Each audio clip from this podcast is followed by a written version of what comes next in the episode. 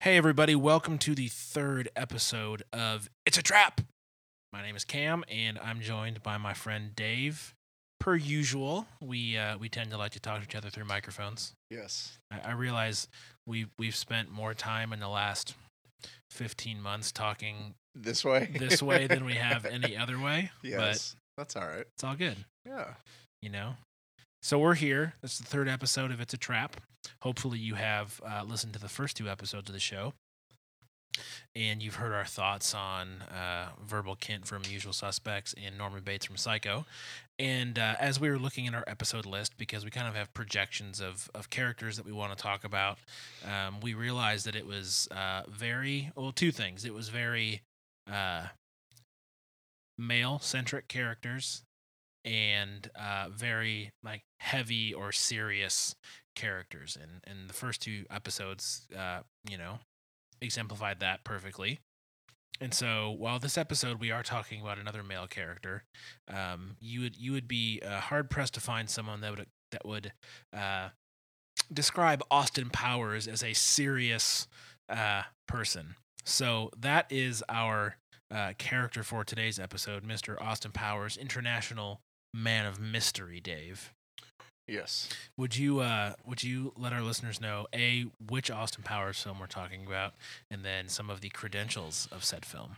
Uh, we are talking about the original uh, Austin Powers, International Man of Mystery, and uh, it was a 1997 film, which Cam and I were both kind of wow. It's been almost 20 years since this is, since this has been out. I so- remember when this came out. I was in middle school. Melissa and I had just moved to Minnesota, so and Oliv- and Caroline was one year one year old. Yeah, that's right. I am ten years older than her. All right. So yes, so um, basically, um, Austin Powers, International Man of Mystery, Austin Danger Danger Powers. Powers. Uh, it, it's uh, in the um, genre of a, being a parody of a spy film, uh, specifically uh, James Bond. Yeah. So, unlike James Bond, he is not an attractive man, but yet there is this sort of mojo that he has that that all the ladies just can't resist. that the ladies can't resist. So he has that similarity with James Bond, and uh, he has a nemesis, Doctor Evil. And uh, the film begins in 1967 Somewhere outside Las Vegas. in Doctor Evil's lair, and uh, Austin and Doctor Evil are frozen for 30 years. along with Gary Coleman and Vanilla Ice, yes, no less. for whatever reason. So. Well, you know, um yeah so um they they they are thought out 30 years later and basically dr evil is bent on uh world domination and it is austin powers job to prevent him from succeeding in that and so yes. Uh, let's let's just establish the um, ridiculousness of the plot right off the bat. Yeah Cryogenic freezing in the 1960s. First of all, secondarily, this evil guy in America, and the only person that can stop him is a british a British agent. so you know, right off the bat, it makes. But to to Austin Powers' defense, most most James Bond plots are not. Um, what's the word I'm looking for? Um, reasonable. yes So I think they just build upon the uh, silliness of most Bond flicks. Now, granted, I, I will say I love James Bond movies. I grew up on them. Um, but this, to me, everything I see in these movies is a direct joke at the Bond films. So I, I get quite a kick out of it. yeah kind of the absurdity of that Mhm. so um yeah kind of similar to the way we introduced this uh the the male centric world and um typical of the 1960s and um one of the central themes to this movie is is how how the world has changed since then and maybe even a little bit of the absurdity of of how people did live uh, in the 1960s, which Yeah. What does he say when he gets unthawed? She's telling him he's gonna need, you know, to adjust the '90s, and he's like, "Well, as long as people are having promiscuous sex with many anonymous partners and experiment experimenting with mind-boggling drugs in an environment of no consequences, I'll be sound as a pound." yes, and that is Which in no way was my attempt at an actual Austin Powers accent. I'm saving that for later. oh, something to look forward to. Yeah, dun dun dun dun. We're gonna build some suspense into the comedy, Dave. Sure. All right, so oh, oh of course the plot. Um, you know, Doctor Evil does stupid things, and lets Austin Powers escape, and the good guy kind of wins. Yes. Big shock. Yeah. And then they set it up for a sequel, which of course we know happened. Mm-hmm. And rumor has so they made three of them. Rumor has it there's a fourth one in the works. Yes, and I think I can't remember if I was, you know, doing my internet search, and I can't remember if it was Wikipedia or where, but basically that rumor's been around since like 2005. So Well, yeah, Goldmember was in 2002, so it's been a while. Yeah. yeah, So, anyways, Mhm. let's do likes and dislikes of Mister Austin Powers, Knight of the Queen. Knight of the Queen. I don't know. He, got he gets knighted eventually, doesn't Mhm, he? At the end, yeah. Yeah. And spoiler alert. Oh, sorry. Yeah, I don't know. thrown that out there. It's not important. It's not a. It's not a serious movie. No. So, but there is much to like about Mr. Austin Powers. At least I think so. But I I want you agree. to go first because Well, that's uh, you know, quite honestly, it's you know what you're getting from the beginning with this movie. Uh, there is some some crude humor. some. Well, yeah, the whole the, movie. whole movie is crude humor, but you know, it, it it was it's always interesting to watch these films knowing that we're going to discuss them because truly, if I've ever watched Austin Powers before in the past, it was it was to be entertained, it was to laugh, and this movie does that uh, from beginning to end. And even though there's a lot of like sexual innuendos and that sort of thing, the language is not terrible in this. And um, I think it's just like anything. If you've got a dirty mind, then it's kind of a you you have to you have to be thinking those things sort of for those jokes to work, which I think happens which a lot. Which is why I laughed the entire time. so uh but yeah so it, it it is incredibly entertaining it works uh really really well uh there nothing nothing in this to me seems forced uh it, it's a smart movie. it is a very smart movie and um you know there there's a handful of things that maybe I could have done without but like I said on the front end you know what you're getting with this movie so to say that that some of that stuff shouldn't be in there it's like well then don't watch the movie um the other the other thing I like is and like I said I I watched this a little bit differently of just I was not around in the 1960s um so for me this was more of a I don't know. It was it's it's it's kind of interesting to think about all the things that have changed uh, from the '60s to the '90s to now, and I, this is I, I you know you talk about a, a entertaining movie that was a lot of fun. I'm kind of going to take it to a serious place of just that, you know. There's, I think most of my life, I've always had this sense that things are getting better. I don't know why, uh, but that's just kind of things are getting better, and we're, you know, uh, it's not a male dominated society anymore and you know blah blah blah blah blah and i get that there's the unequal pay and all that kind of stuff that isn't quite where it should be but again it was kind of this sense of we're heading in the right direction and as i was watching this movie tonight i had that element of like i don't sense that like i used to that things are actually getting better that uh, a lot of the stuff that we tend to focus on that needs to change in our world today uh, has to that it, it comes from our affluence in this country versus it being something that really really needs to uh, be changed Yeah, I think the idea that uh, time equals progress is a fairly common assumption by a lot of people.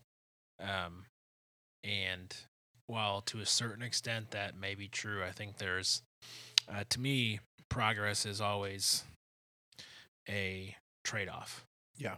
We're gonna we're gonna progress in this area, but that means that we have to stop progressing in this other area. Mhm. Um, so you know, for what it's worth, I, I, I think that a lot of people subscribe to, you know, time equals progress. Yeah. Um, and if you look at things like technology, it's certainly true. Yeah. Time plus hard work equals better batteries, better technology, better screens, Yeah. electronic cars, spaceships that can land themselves. You know, things that are that are happening now, but I don't think that necessarily applies to humans. No. So, So yeah, but so not to go completely negative, but that was just one of those things that uh, I thought because I truly did enjoy that sort of just throughout the film of well things are different than they used to be. Kind of the and again the implication being uh, they're better than they used to be. Well, you know, so anyway, um, again as I was watching this with a little bit more of a critical eye and thought, uh, I realized I like Doctor Evil. oh, he's He- great. He's like I like He steals the show. yeah, uh, like I just time and time again, there's just little things like sitting in his chair and rolling away from the table, and then you know the over exaggeration to get it back, and it's just there's there's a uh, um a realness about him, and just that you know I think uh, anytime any of us fancy ourselves as a uh, superhero or a a spy or you know or even a super villain we're those people are like flawless. They're perfect. Everything goes the way it's supposed to go. And it's just like nothing just seems to work quite right for Yeah, his, his whole life is a comedy of errors. yes that's a good way to put that. So uh i really enjoyed dr evil throughout this and then the final thing was is the jaguar i'm glad to see that uh, oh yeah, the Union Jack.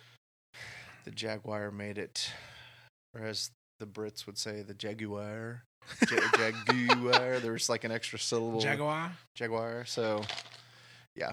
So, can I tell you a quick story before we continue? sure Um, when I turned 16 in the blessed year of 2002, which was the same year that Goldmember came out, uh, I had an Austin Powers themed 16th birthday party. wow I was Austin Powers. I had the full blue suit with the frilly cravat and the male logo necklace.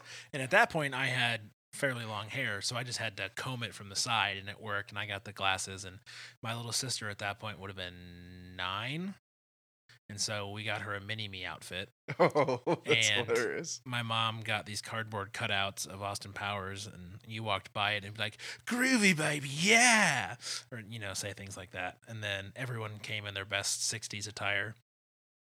My dad's boss at that point drove a Jag, so we parked the Jag on the front lawn and got a big Union Jack flag and put it on there. And here's the the piece that just makes it the best birthday party ever. My mom handmade fat bastard sumo outfits, and we sumo wrestled in the backyard Oh wow! complete with curly red and chest hair and everything. it was it was a good time. But that just shows you how for how long and how much I enjoy these movies. yeah, Uh I I wrote down for my likes everything. There's nothing about these movies that I don't like. I I love that they're over the top. I love that what did I write down? That he has a complete inability to understand how ridiculous he is.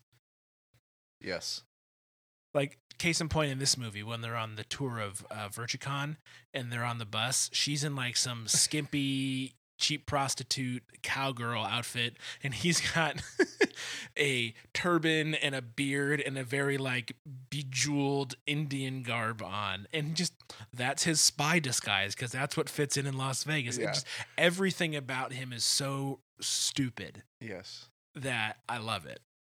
It's so over the top, but it plays so well to the point that we said earlier. Like the movie's ridiculous, hmm but it's ridiculous in a very smart way. Yes, Like everything fits, everything flows. You know exactly what they're making fun of, and you feel like you're in on the joke with them. Like, oh, we're making fun of spy movies together. hmm It's us and them versus James Bond and Bourne Identity and whatever else you want to um, throw in there. But it does a really good job of bringing you into the jokes, and that's what I appreciate about it.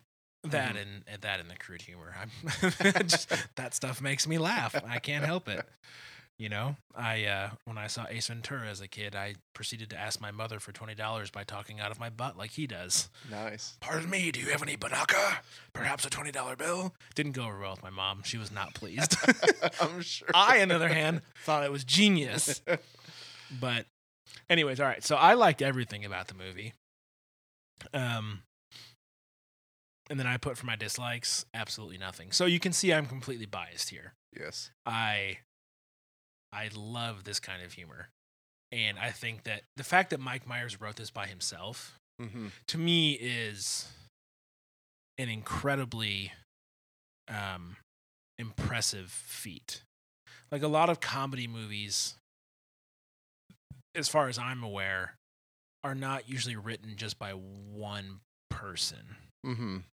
uh, because usually when you're just making jokes yourself, you're making jokes that you find funny, and other people are just like, "Oh my gosh, that's just." It doesn't really work, you know. But for him to sit down and write this whole thing by himself, and for it to be this cohesive Mm-hmm. and this put together, I think's a great, great proof of how talented he really is. Yeah. Now, someone else directed it and other people produced it along with him, but to write this and then perform Austin Powers and Dr. Evil, Yeah. and then later on Fat Bastard and Goldmember, mm-hmm. it's pretty darn good. Yes. I mean, it, you can't really argue. You can, he's made dumb movies like Love Guru, for example, but Well, and that's what I was thinking of when you were talking about the the exactly costume and I, I wondered that i was like was was that a an homage to another character that he had yet to reveal um but i mean this i think that this trilogy and especially this character of austin powers and dr evil like they stand the test of time yes. it's been almost 20 years and it's still just as funny as it was then yes. at least i think so Oh, I would. Yeah, I definitely agree that it's it's just as funny, and it's, um, it definitely has. And I, he's not British, is he? he's canadian he's, He's from Canadian. but his parents are from Liverpool. And his he's got Scottish family as well, which is why his fat the- bastard yeah. accent is spot on. and yeah, he can throw he can do heavy Canadian, heavy British, and heavy Scottish at the drop of a hat. And- and they're all spot on. And I grew up with a grandpa from Scotland. Oh, So? I know yeah, my grandpa came over from Scotland when he was in his twenties. So I oh, know what okay. it sounds like to have an authentic Scottish accent. And Mike does it very well as, well as, as his British. Now, what's crazy is his Austin Powers accent and his Liverpool accent are different. Because his because Liverpool's north right. The, yeah. the northwest the of the Paul. McCartney kind of. exactly. Whereas the one he's doing his powers is more of like a southern London Yeah. style accent, but he can do them both perfectly, Yeah. So which is impressive. And then you know, um, you know, I'm not a huge um, British comedian fan, but the movie definitely has that sort of uh, that flavor to it, that feel to it of of the British humor and uh, just uh, yeah, kind of that just unapologetic. Uh, in your face. I'm, I'm thinking specifically of like Benny Hill because that's about the only thing that I really know uh, in terms of uh so so that so there's there is that kind of just or, or even the Monty Python just sort of just it's just it is what it is and it doesn't try to be something it's, It's- not Yeah, and- it is unabashedly honest of the fact that it's ridiculous. yeah like they're they're not. Um, I'm trying to think of a, of a good example of a movie that's trying to hide how ridiculous it is instead of embracing it. Like Napoleon Dynamite embraces the ridiculousness of Mhm. that movie. Monty Python, they've got knights walking around with coconuts. Like they embrace the ridiculous and that's what sells it because everyone is in on the joke and Yeah. that's what makes it funnier is that you just disregard the ridiculousness not because you're uncomfortable but because oh this is supposed to be happening. Yeah. Um, and i'm really i'm really looking for an example of a of a comedy movie that that tries to make the ridiculous normal and i'm having a hard time. I'm sure they're prevalent all over the place. Yeah it's like they work too hard to make it be like oh this could actually happen or this is logical and yeah it- they force they flo- they try to force being clever and it just doesn't work. Yeah, I, I was kind of having that same thought. I couldn't think of nothing was coming to my mind, and anybody that's listening now is probably has a list of three or four things. Yeah. I guess that means we just watch only good movies, Dave. yeah, I don't think so. so All right. So, in your opinion, Dave, mhm. what let's let's treat Doctor Evil and Austin Powers separately because I feel like they deserve equal footing here. yes, What makes Doctor Evil a great character? um, I would have to say that one of the things that that makes Doctor Evil a great character is the the comedy of errors that goes with him. Um, the uh, you know the relationship that he tries to have with his son, or you know just just even number two, uh, where he kind of shows his vulnerable side, but then there's sort of the where him and Scotty are in counseling together. Him and his son are in counseling, and Scotty talks about him wanting to kill him, and Doctor Evil's like, "Oh, he's very astute." Wily I- like his uh, old man. Yeah, I've tried to kill him, but he's wily like his old man. So, um, yeah, and just uh, the the you know um, one of the quotes that I like in there, and I I use it with my kids all the time, is the "throw me a friggin' bone." I'm Uh, the boss. yeah. Need the info. Need the info. Uh, you know, just clueless as to what uh, has gone in the world for the last thirty well, his years. plots to blackmail people. Yeah, We'll we'll make it seem as if Prince Charles has had an extramarital affair and we'll need to divorce unless he pays us a ransom. yes, uh, Prince Charles did have an affair. They are now divorced. okay, people. so good. It's so good. Well, and and the whole air of um pretentiousness that he carries Mhm. uh, combined with the comedy of errors like he sits down at his table and he slides back he's in that ridiculous clear plastic suit and he keeps sliding off the chair like his physical humor is very good yeah. Oh yeah. um which i always appreciate good physical humor there's one scene where scotty's walking in to like the rock and roll music and if you're not if you're not looking at scott and you're looking at dr evil he rolls up to the table and he hits his hand like on the table and goes oh, ah. like so even when it's not on him he's still being an idiot Yes. um and as the the series progresses into the second movie and the third movie he does the hard knock life music video in the jail That is a riot. and he- uh, he, uh, what if God was what? I'm like, oh, that's a song that I wrote, or just the two of us, like Will Smith. Like it, his character just becomes even more, uh, narcissistic and idiotic as as the the thing goes on, and it's just he's a lot of fun to watch. He's a lot of fun to watch, and I just think there's that element for that we all have of how we view ourselves is very different than the way others view us. Exactly. And this is a great um, case study of how he thinks he's this great and he's just this inept. And even in this movie, Scotty's like, I've got a gun. I'll go get him. We can shoot him together. It'll be fun. And he goes, No, I'm going to place them in an overly complex, exotic, easily escapable situation. it's like, What? And then And goes, assume it the will all go doors." to plan. And yes, exactly. And assume that it's all going to go to plan. Why? Why? Shut the doors. You're not even going to watch them. Why would Why would I do that? yes, and again, a, a poke at every James Bond Exactly. movie Or- e- villain. Every spy movie. Yeah. Yeah. The the villain is uh is too smart for his own good, and then completely uh, uh, dependent upon his idiot henchmen that can never get the job done. yes, Which I believe all started with Star Wars because the stormtroopers couldn't shoot anything to save their lives. But hey. Um, so yeah, Doctor Evil is uh, just a ton of fun, just a ton of fun. Uh, even like the uncomfortable stuff, uh, the way that he just responds. And there's two quotes that I'm thinking of right now that I'm not gonna say on the show because I don't want to put a expletive mark on this episode. But he's just he's just really good.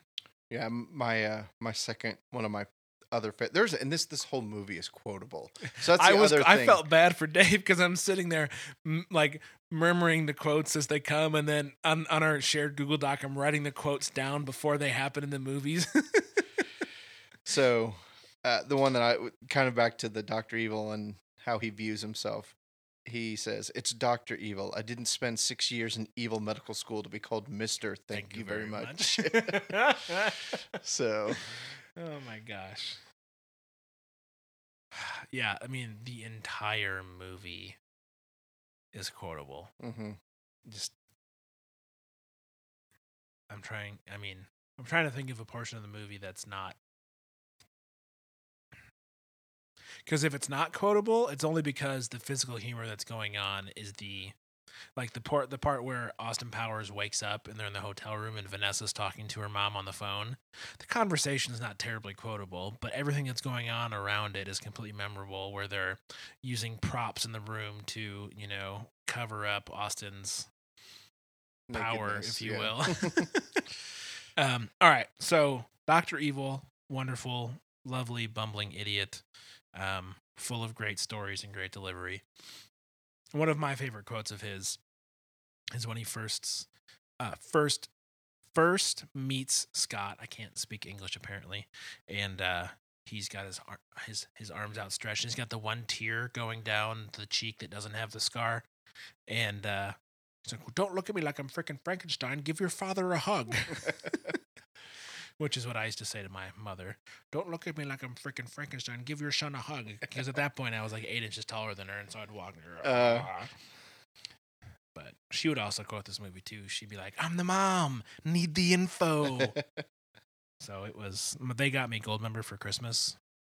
That the year that I turned 16, I watched it three times on Christmas Day. oh my gosh. Yeah. Apparently, I I ruined Christmas that year. Oh really? Yeah. Well, Oh, Cam. You know, it's a funny movie. All right. Um, what about Austin Powers makes him a great character? Um, it to me, um, one of the things I felt like with with Austin Powers is this. It, to me, it feels like this person lives within Mike Myers. Like this is the there is this part of who he is that allows him to kind of uh, admit his love for Burt Bacharach music and uh, you know be flamboyant and uh, you know do all the the goofy things that he does. Um and so there's there's this element of he's just being this part of who he is versus it completely being a character. So i think that's one of the reasons that it really works is Yeah, that's always the best acting is when the people just get to be a more uh they get to be themselves and it's okay to be themselves because that's who they're playing. you know um well, to your point there's there's a scene in the movie where where the fembots try and uh you know take over austin powers and distract him and and he winds up stripping down into his union jack clad uh, underpants and dancing like an absolute idiot he does that exact same thing in wayne's world Yeah. except it's whitey tighties yeah that's the only difference. And so, to your point, the fact that those movies are six years apart, Wayne's World was like 91, right? 90, 91. yes yeah So, yeah, six, seven years apart. And he's doing the exact same thing for two characters that could not be, well, I guess that they could be much different, but I mean, it's the same guy. But to your point, yeah, that, that, I think that he probably just does that in his bedroom in, in the mirror to himself just because it's funny and he likes to dance like an idiot. yes Um, but yeah, to your point, he has done that before as a completely different character, and I think it is just something that he finds absolutely hysterical. yes And it is. It's quite funny. Well, and that's the thing. It's I, I think there's a here's a guy that again he's not a naturally attractive man, um, and then he has not he, he doesn't have a bad physique, but he's not like this, you know, but he's very comfortable with who he is, kind of a thing. And Mhm. I think that's true of Austin Powers as well. It's it's not what the appearance is, which much of the world will put the value on, but it's that that confidence, that mojo, and I think that's a part of who um, Mike Myers is. So, yes, Yeah, I uh, I think Austin Powers is a great movie character because everything that he does is memorable. You know, and we were as we were trying to compile our list of great movie characters, um, as I mentioned earlier, we we always landed on very strong, dramatic, suspenseful, even dark Mm-hmm. movie characters. And then we looked back at the list and we're just like, oh my gosh, there's not a single comedic character on here, Right. and there are very few women. And so we tried to go through, and I think successfully we did. We added a bunch of strong female characters to the list, and then but we got stuck at comedy Yeah. Because in my experience in the comedy that I enjoy it's funny because the writing is funny not because there's necessarily a strong character that um, steals the show Mm-hmm. um, you know a handful come to mind austin powers ace ventura and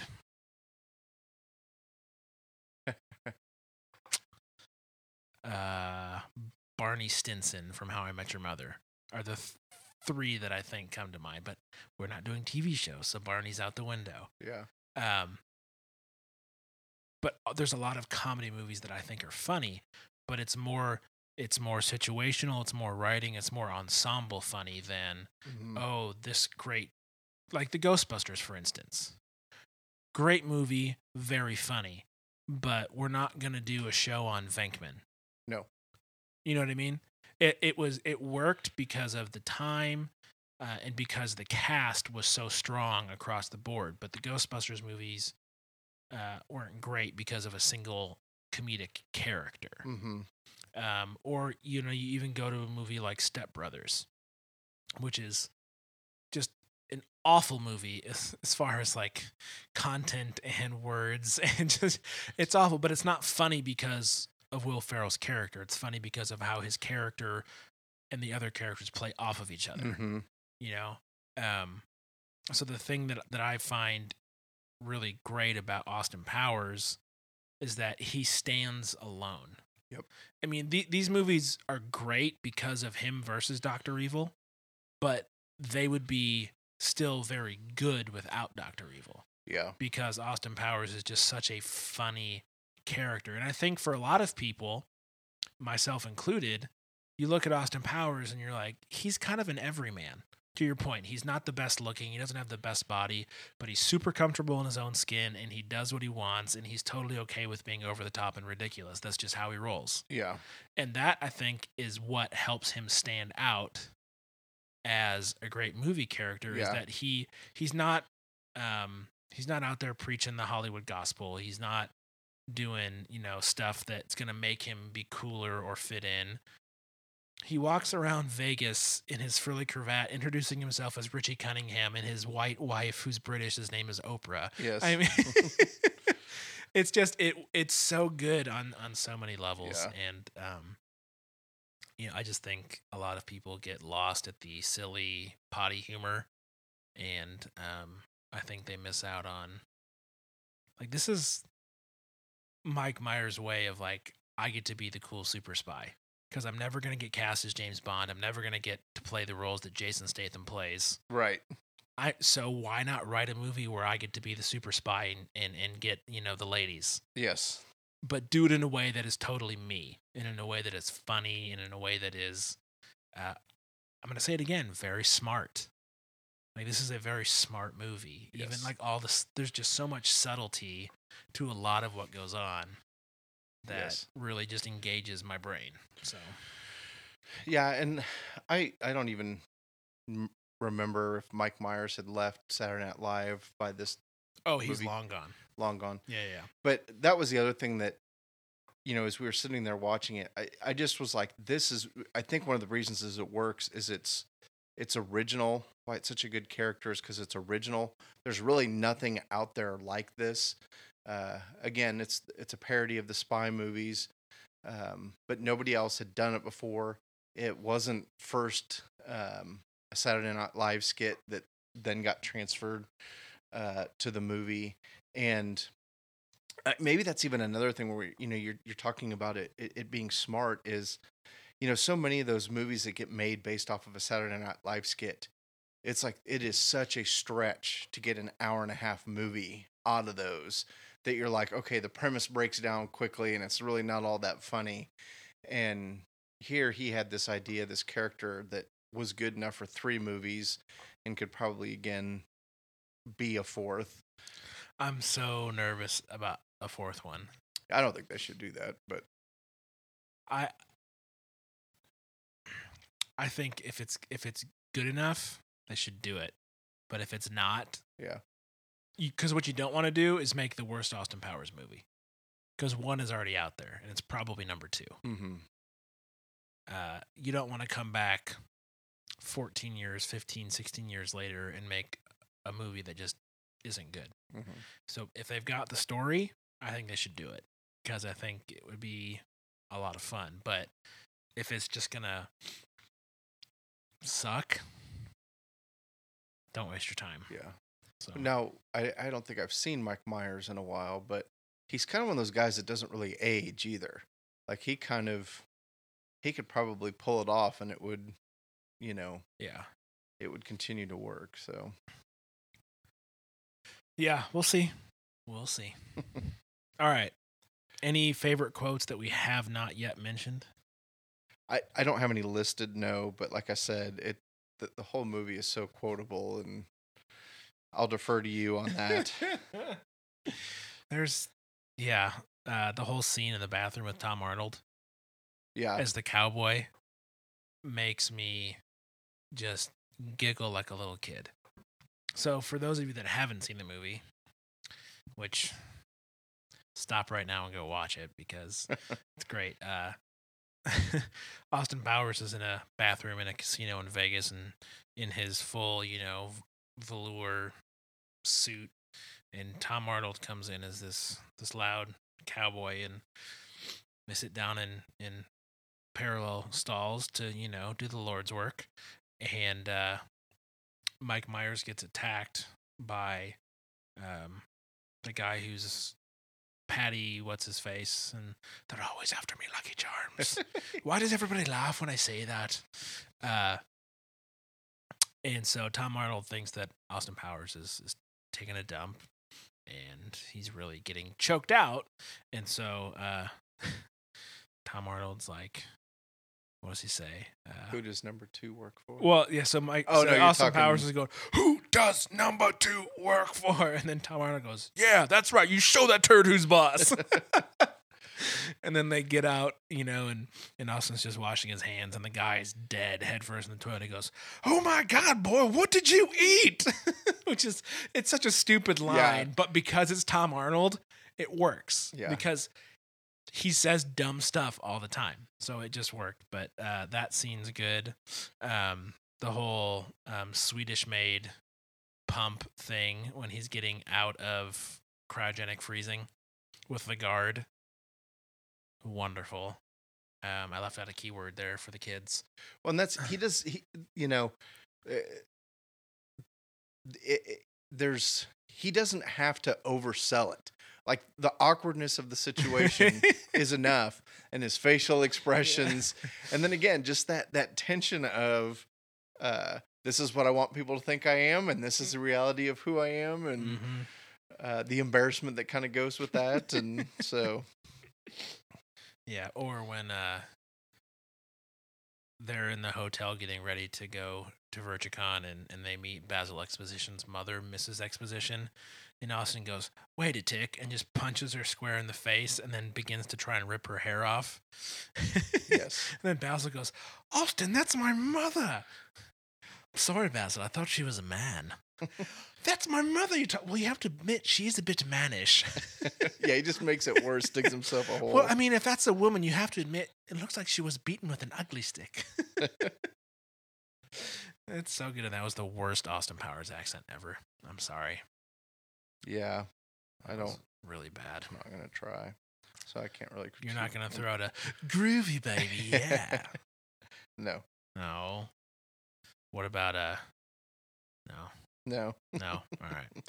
Well, favorite scenes, and then we'll wrap it up because these people need to go watch this movie. Yes. Um I again realizing this time how much I'd like Dr. Evil and uh just being in uh, Dr. Evil's lair after they after the 30 years has gone by. Uh just uh, so much about it. The cat has lost all of its hair. uh, uh, uh, I'm gonna. I, I'm horrible with pronouncing names. The the, the Will Ferrell Mustafa. Mustafa. Yes, Uh, there's which, a good quote. th- I mean, that's even that's even a. It's uh, it's Will one of I think it's Will Ferrell's first big movie that he was ever in. Don't hold me to that, but I don't think he had had any movie where he no, was because like he was still on SNL at this yeah. point. And so, but it just had that his character was, um, uh, you, you kind of get to see that glimpse of the Will Ferrell uh, genius. And yeah, you have the quote for when he gets dumped down into You the. shot me. You shot me right in the arm. I'm very badly burned. So good. So good. But yeah, so that's and again my quote. He comes back in the second movie. I just remembered that. Mm-hmm.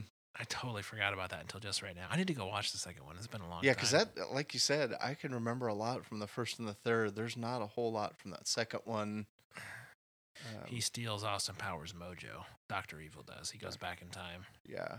And then there's a lot of there's like a lot of time jump type stuff. And again, they don't try to explain it. They don't try to rash. I mean, there's a lot of like, you know, it just it is what it is kind of stuff with the time travel and the stealing the mojo and Yeah, they don't they don't get all interstellar on you and try and explain four dimensions and time and all that stuff. yeah. Um so yeah, the Doctor Doctor Lair or Doctor Evil's lair is, is probably uh, one of my favorite scenes. Um, and again, I don't think there's anything in particular that I would say, oh, this is an awful scene. The the unfreezing process is pretty hilarious as well, That where he's shouting, has no inner monologue. I I think my favorite. I love the intro. The whole the giant ensemble dance scene on the street of London. Yeah, that's a ton of fun. It's just it's hysterical. And my, my, mother always says this: if you can dance like an idiot, you can probably actually dance for real. You just might not know it that's Uh, probably yeah. because you have to have all the coordination and the timing to do what he does, and he just looks ridiculous. And so I do that sort of crap around the house all the time, and have since I was a teenager. you know, and and uh, much to my wife's chagrin, you know, she'll walk in the room and I've got some music on and I'm just acting like a complete buffoon because I find it funny to entertain myself. And she'll be like, "You're embarrassing me," and we're home alone and no one can see. You're Um, embarrassing me. That's hilarious. yeah, I, I'm able to embarrass my wife when no one in the planet knows what I'm doing. I consider that a skill. Um, but to her point, because I would do that stuff, and then she watched this, and she her theory is, you know, if you can move like that, chances are you probably could be a decent dancer if you had the right training, um, which I think is funny. But yeah, my favorite scene in the entire movie, which is saying a lot because I, I love this movie, is when he's first getting he he comes out of the warm liquid goo phase, covered in all of that egg roll sauce, yeah. and That's exactly what I think of. and he's on the, the conveyor belt from Doctor No, and you know they drench him in water, and of course he's just he looks like a drowned rat, especially with all that nasty chest, Chest hair he hair. has. And then he's soaking wet, and he doesn't know where he is. And then the the hair hair dryers come up and blow it, and even his chest hair changes direction. and then uh, he has to go, you know, relieve himself on the conveyor belt, and it's evacuation. Come, psst, and it's like a good twenty second long pee. Then he goes, hmm, in the robotic lady's voice, evacuation. Come, psst, evacuation. Psst. And he's like old man peeing, where he's like lifting his legs, you know, and, and all the generals look completely uncomfortable as they're watching this proceed. And if you watch that scene really closely, watch the American general on the left hand side. His facial expressions are so good in that scene.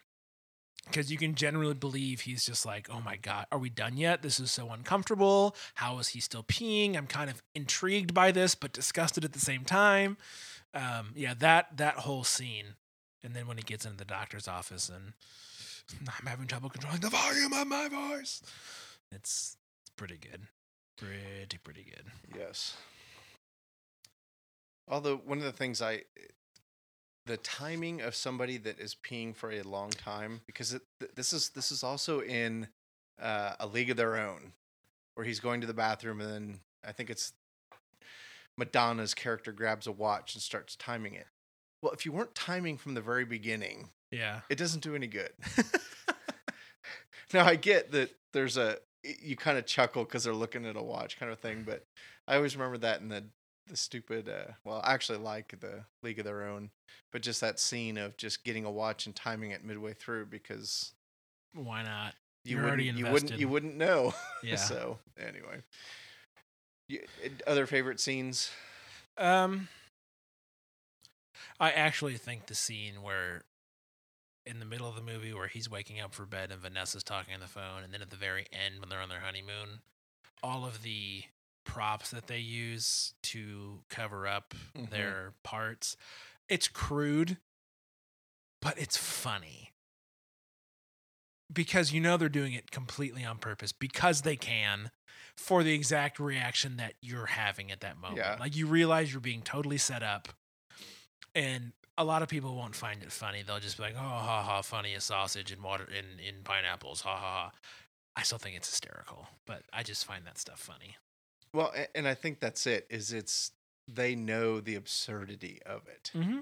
and don't you know apologize for it. So it's it, again, it it's- fits the it's- whole movie. Yeah, it, it is a yeah. I, if if if you don't find it funny, then it's just not geared towards you. It's just not your type of humor because it is uh, hilarious. So, and that's you know, um, didn't we don't I know our focus is on the character. So, Austin Powers and Doctor Evil and being good characters, but I think Elizabeth Hurley. Uh, does a great job in this and makes it work. She doesn't overplay yeah, she's the straight man the whole movie. uh, that and um, a lot of what makes uh, Austin Powers and Doctor Evil work is the way these other characters kind of respond to them with their their facial expressions and you know not um, it's really easy to overact in a movie like this. Mhm. and I don't and again people may disagree with this statement but I don't think there's overacting going on here.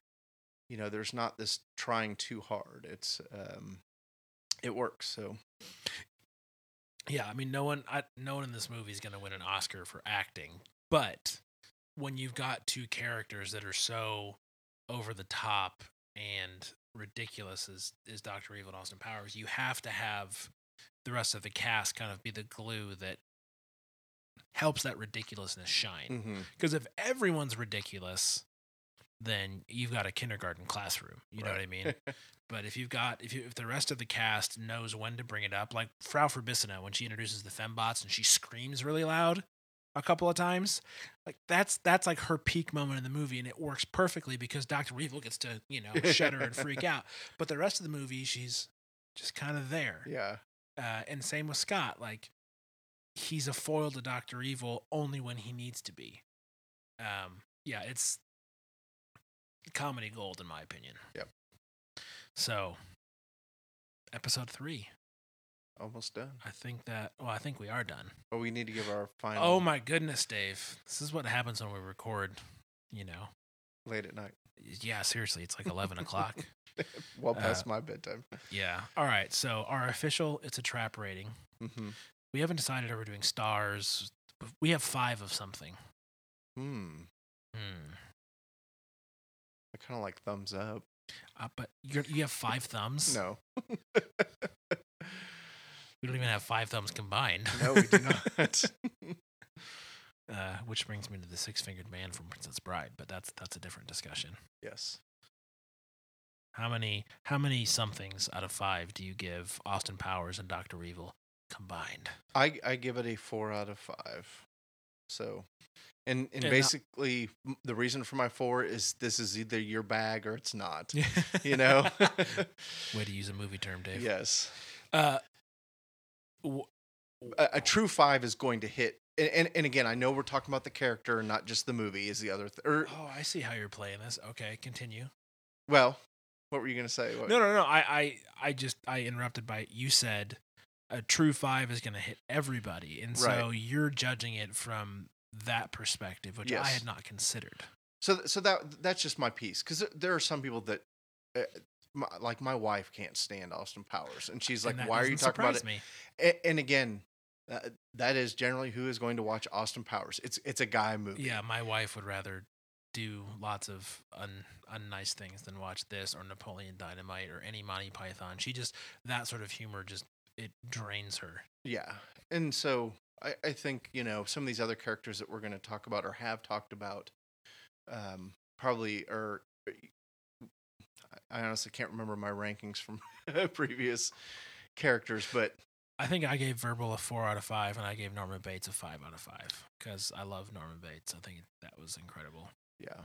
So I did not approach the ratings from the how it's going to play with other people. hmm I approached the ratings from personally how do I feel about this character.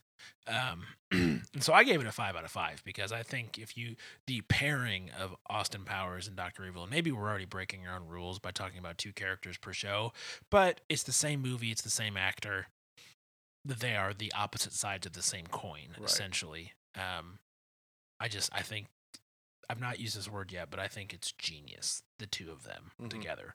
Um, so because because I love it because the entire movie is quotable because it's intelligent humor even when it's being really dumb they're being dumb on purpose because they know exactly how to play it i will give it a five but i realize that there are many people in our own lives that would think that i'm an idiot for saying that because they just they don't find it funny and that's Right. totally okay Yes. there's no judgment at least on my part i'm sure my wife judges me a little bit when she's like oh my gosh he's watching it again Yeah. Well, and, and you know, and, and then I guess in terms of the character, you know, I remember it was probably '98 uh, doing a summer or a youth type thing where we did some skits that had Doctor Evil and and Austin Power, and it played uh, across the board with the kids in there, and uh, you know, we didn't have to do the innuendos and all that kind of stuff. The characters still played uh, with high school kids in Mhm. 1998, and um, so you know there is that element too of if it if it um, can play outside of the movie uh, because you don't just um, you have to have that sort of background that that uh, people have knowledge of and like these characters for them to play to high school kids. So that that to me um, speaks highly of the of the characters. Yeah, and the last two things I'll say is this movie is almost 20 years old, and there's still good, there's still good characters, Mhm. still a funny movie. Um, and then uh, I totally lost what my second point was. I got distracted. I don't know. Oh, David, this is not how I wanted to end the episode. They're really good because they're still relevant. Like you can watch the movie this this far along later, and they're still good, and it's still not. What was I gonna say? This is so unprofessional. it's a good thing we're not getting paid to do this. Uh, oh my gosh! If I think of it, I'll put it in the show notes. But I just had an absolute brain fart. It must be eleven o'clock at night. Well, Another That's- show. another show, another show, another fun topic. We'll be back next time with another character. I don't even remember who number four is. Do you? I don't. No. We'll find out next time on It's a Trap. Take care. See ya.